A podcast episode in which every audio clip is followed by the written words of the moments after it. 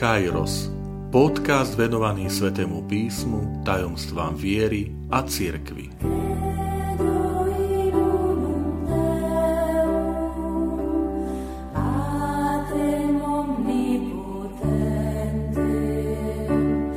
Sto sedemnásta časť. Ježiš v Getsemanskej záhrade Vitajte pri počúvaní tohto môjho podcastu. Volám sa František Trstenský, som katolický kňaz, farár v Kežmarku a prednášam sväté písmo na Teologickom inštitúte v Spišskom podhradí. Milí priatelia, dostávame sa do ďalšej časti modlitby posvetného ruženca a to je bolestný ruženec a tajomstva, teda bolestného ruženca. Dnes konkrétne e, vstupujeme do prvého z piatich tajomstiev bolestného ruženca. Na úvod vysvetlenie, že sme pred takou zvláštnou situáciou, keď e, Ježiš pôsobil približne 3 roky ohlasovania Božieho kráľovstva a z tohto obdobia máme 5 e, tajomstiev ruženca svetla, aj to relatívne nedávno ustanovených v roku 2002 svätým Janom Pavlom II.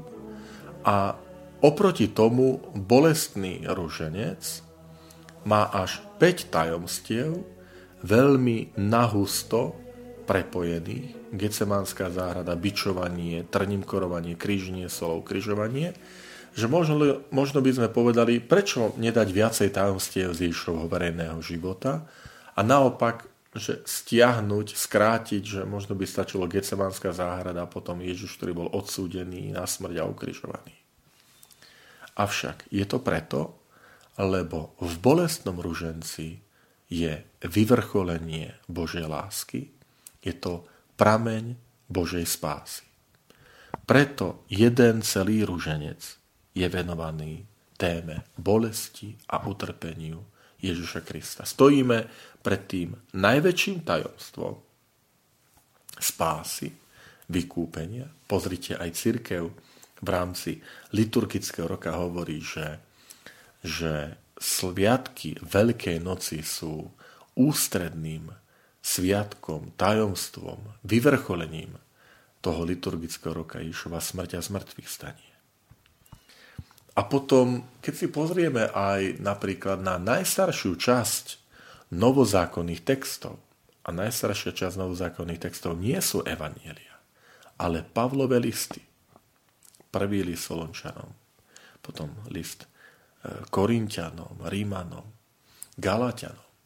Až potom, v roku 70 vzniká prvé najstaršie evanilium, evanilium podľa Marka, ďalej Matúš, Lukáš a koncom prvého storočia Jánov evanilium, tak v Pavlových listoch, teda v tých najstarších častiach a vrstvách Nového zákona, ktoré máme v Svetom písme, Pavol sa vôbec nezmienuje o nejakom Ježišovom zázraku, o pôsobení Ježiša Krista počas jeho verejného účinkovania, ale neustále opakuje Pavol Krista, Krista ukrižovaného, Krista umúčeného, Krista, ktorý zomrel na kríži, ktorý nás vykúpil a vstal z mŕtvych. Takže vstupujeme do centrálneho tajomstva našej spásy. To, čo si uvedomujeme, je, že keď sa modlíme tento rúženec, nemá to byť divadlo, na ktoré sa pozeráme, že sme účastní nejakého predstavenia, že sa pozeráme, čo ten Ježiš eh, pre nás eh, zniesol, čo vytrpel, akoby nejaké, vravím, že predstavenie, na ktoré sme my diváci a pozeráme si, alebo nejaké filmové spracovanie. Ale hovoríme v týchto našich častiach o rozjímaní, teda my vstupujeme do tajomstva Božej lásky. Lásky, ktorú Kristus ukazuje na kríži a môžeme povedať, že je pre nás takou šošovkou, cez ktorú pozeráme na Boha a chceme e, cez túto optiku pozerať aj na ľudí a na náš svet. Ježiš Kristus sa vystavuje všetkým bolestiam, skutočným bolestiam, ale aj pokušeniu a z očí v oči hriechu a pokušeniu hovorí jednoznačné nie. Ježiš Kristus v týchto tajomstvách utrpenia, bolesti, žije vernosť nebeskému Otcovi. Pamätajme, že Ježiš Kristus je pravý Boh a pravý človek. V jednej božskej osobe je spojená božská a ľudská prirodzenosť. Teda Ježiš Kristus je aj pravý človek a preto nemôžeme rozímať o, o Ježišovi Kristovi ako o niekom, kto stojí mimo ľudského diania. Ale tým, že Ježiš Kristus je nielen pravý Boh, ale pravý človek v jednej osobe, má ľudskú prirodzenosť, tak Ježiš Kristus vstúpil aj do bolesti a utrpenia ľudského života. Vstupuje do neho nielen ako pravý Boh, ale aj ako pravý človek. A preto v ňom je prítomná aj všetká krehkosť, utrpenie, bolesť, ktorá patrí ľudskej prirodzenosti. Evangelista, evangelista Marek a s tým všetky ostatní evangelisti, keď hovoria o Ježišovi v Gecemanskej záhrade, tak hovorí, že, že doľahla na neho úzkosť a strach. Ježiš v Gecemanskej záhrade po poslednej večeri v noci zeleného štvrtka, ak by sme tak mohli povedať, tak vyriekne slova Moja duša je smutná, smutná až na smrť. Takto Ježiš zostáva v modlitbe spolu so svojimi učeníkmi, ale aj v istej osamelosti.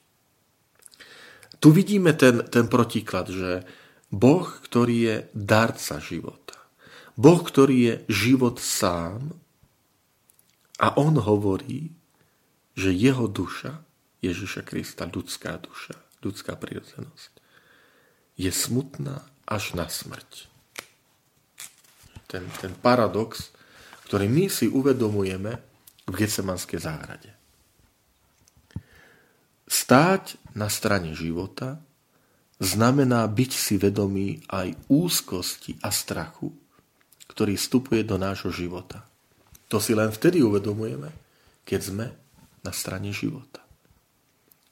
Rozumiete, ktorí ste rodičia, keď sa strachujete o život svojich detí. Keď sa strachujete aj o svoj život, že dovtedy, kým, kým človek bol mladý a nemal záväzky, nemal rodinu, tak tak ten život tak bral e, voľnejšie, ale zrazu človek cíti zodpovednosť aj za vlastný život, že ak mne by sa niečo stalo, tak tie deti zostanú bez otca, bez matky. A preto znova zopakujem, že stáť na strane života znamená byť si vedomý aj úzkosti a strachu, ktorý je súčasťou nášho života. Môžeme teda povedať, že mať strach je normálne. Lebo je súčasťou nášho života. Isté sú to hraničné situácie. Vždy, keď nedôverujeme Bohu, výťazí náš strach. Lebo možno to bude znieť paradoxne, ale protikladom lásky nie je nenávisť ale protikladom lásky je strach. Strach, že stratíme. Strach, že z nás ubudne. A to nás vedie k neláske. To nás vedie k egoizmu, k sebectvu. Že sa správame egoisticky. Strach, že prídeme o čosi, o naše postavenie, o, o nejaké privilégia. A v Getsemanskej záhrade vidíme Ježiša Krista, ktorý berie na seba náš strach. Lebo tam povie ten evangelista, že, že bol plný úzkosti a strachu. Ježiš berie na seba. Je pravý človek. prežíva to, čo prežívame my. A to robí preto, aby zničil hriech.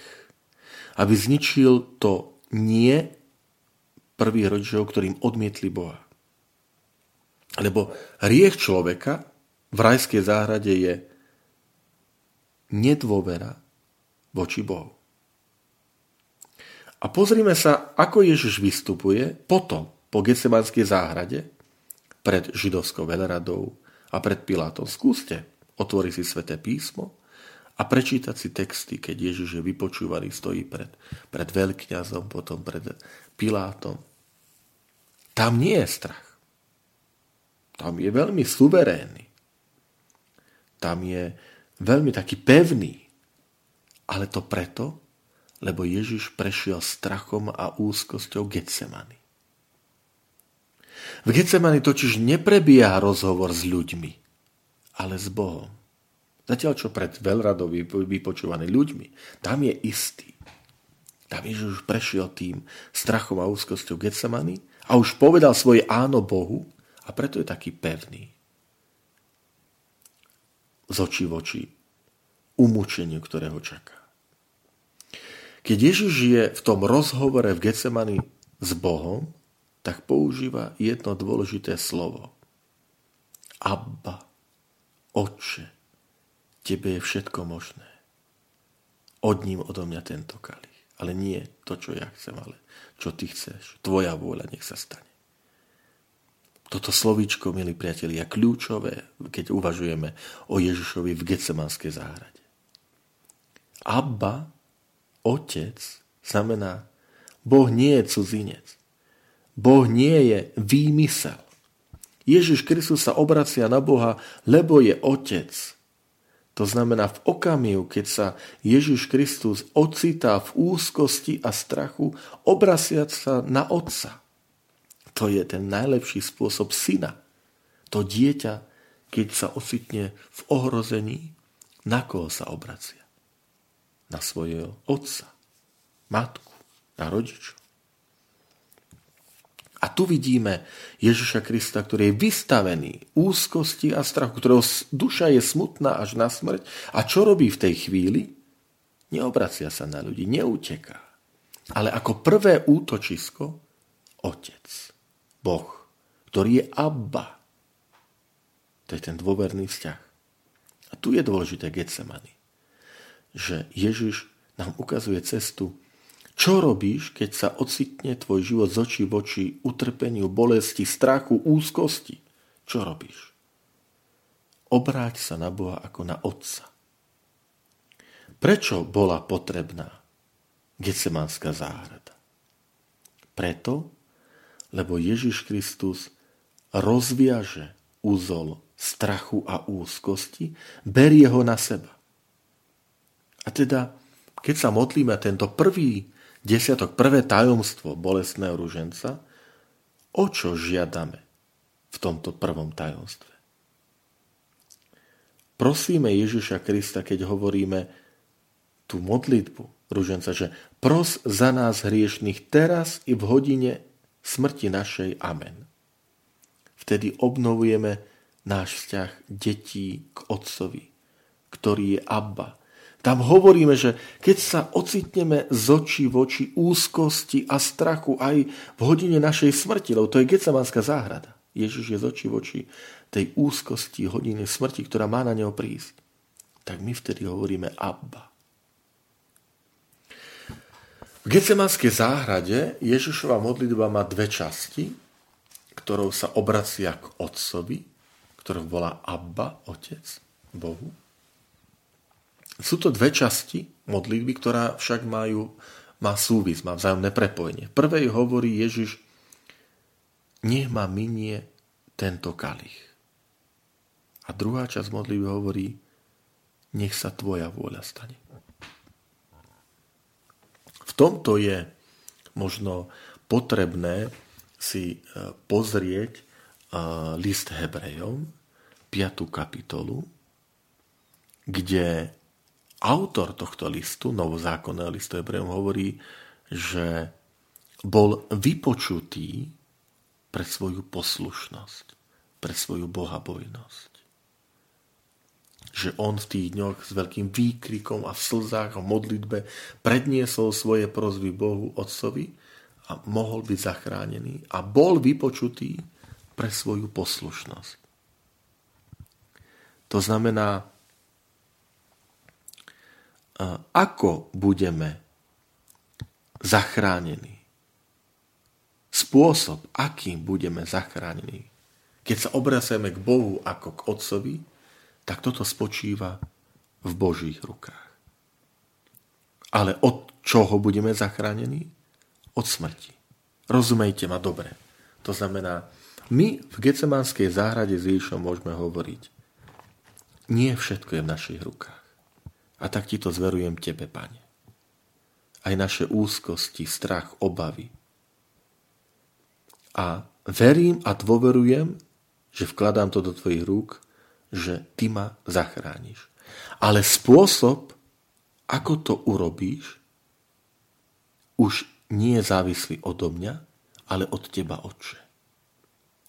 Pozrite, keď sa Ježiš modlil v Gecemánskej záhrade, že ak je možné, nech ma minie tento kalich, ale nie moja, ale tvoja vôľa, Otče Bože, nech sa stane, tak sa spýtame, bol vypočutý? Autor listu Hebrejom hovorí, áno, bol vypočutý pre svoju poslušnosť. Pozrite, 5. kapitola, myslím, 7. verš. Ale ako bol vypočutý? Ježiš nezomrel? Tak bol vypočutý zomrel. Čiže Ježiš Kristus nebol vypočutý tým, že by sa vyhol smrti. Ale skrze smrť prešiel. V dôvere v Otca. Jeho ľudské telo zakúsilo smrť.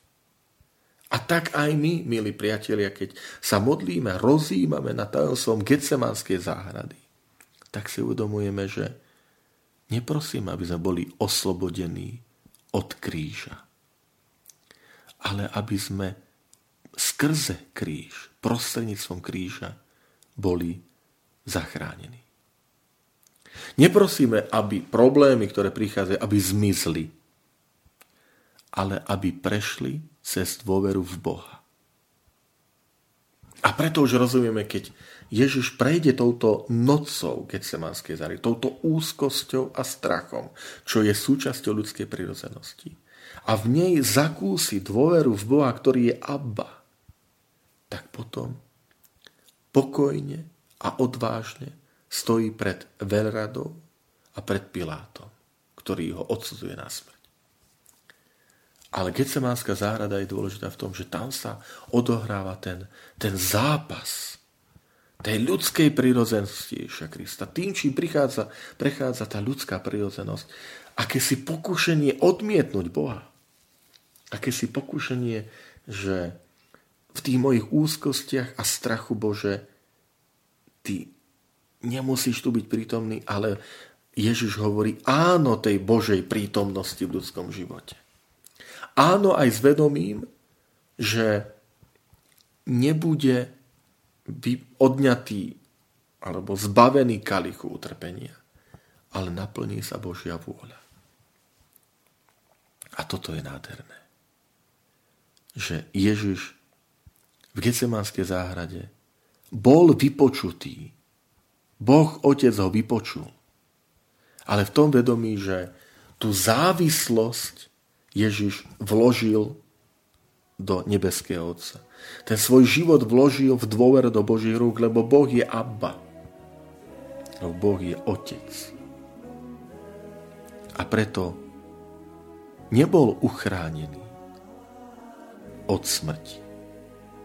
Ale skrze smrť prišiel ku vzkrieseniu. A teda aj my si prosme, nie preto, že Pane, nech tieto všetky problémy zmiznú, nech oni jednoducho prestanú existovať opačne. Pane, áno, tieto problémy, úzko, strach prichádzajú.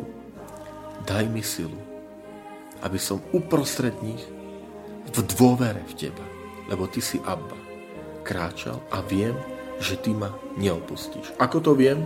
Lebo to vidím na Ježišovi Kristovi, ktorého si neopustil, ale si ho vypočul pre jeho poslušnosť a tejto poslušnosti Getsemanskej záredy, tejto dôvere prosím, chcem sa učiť aj ja.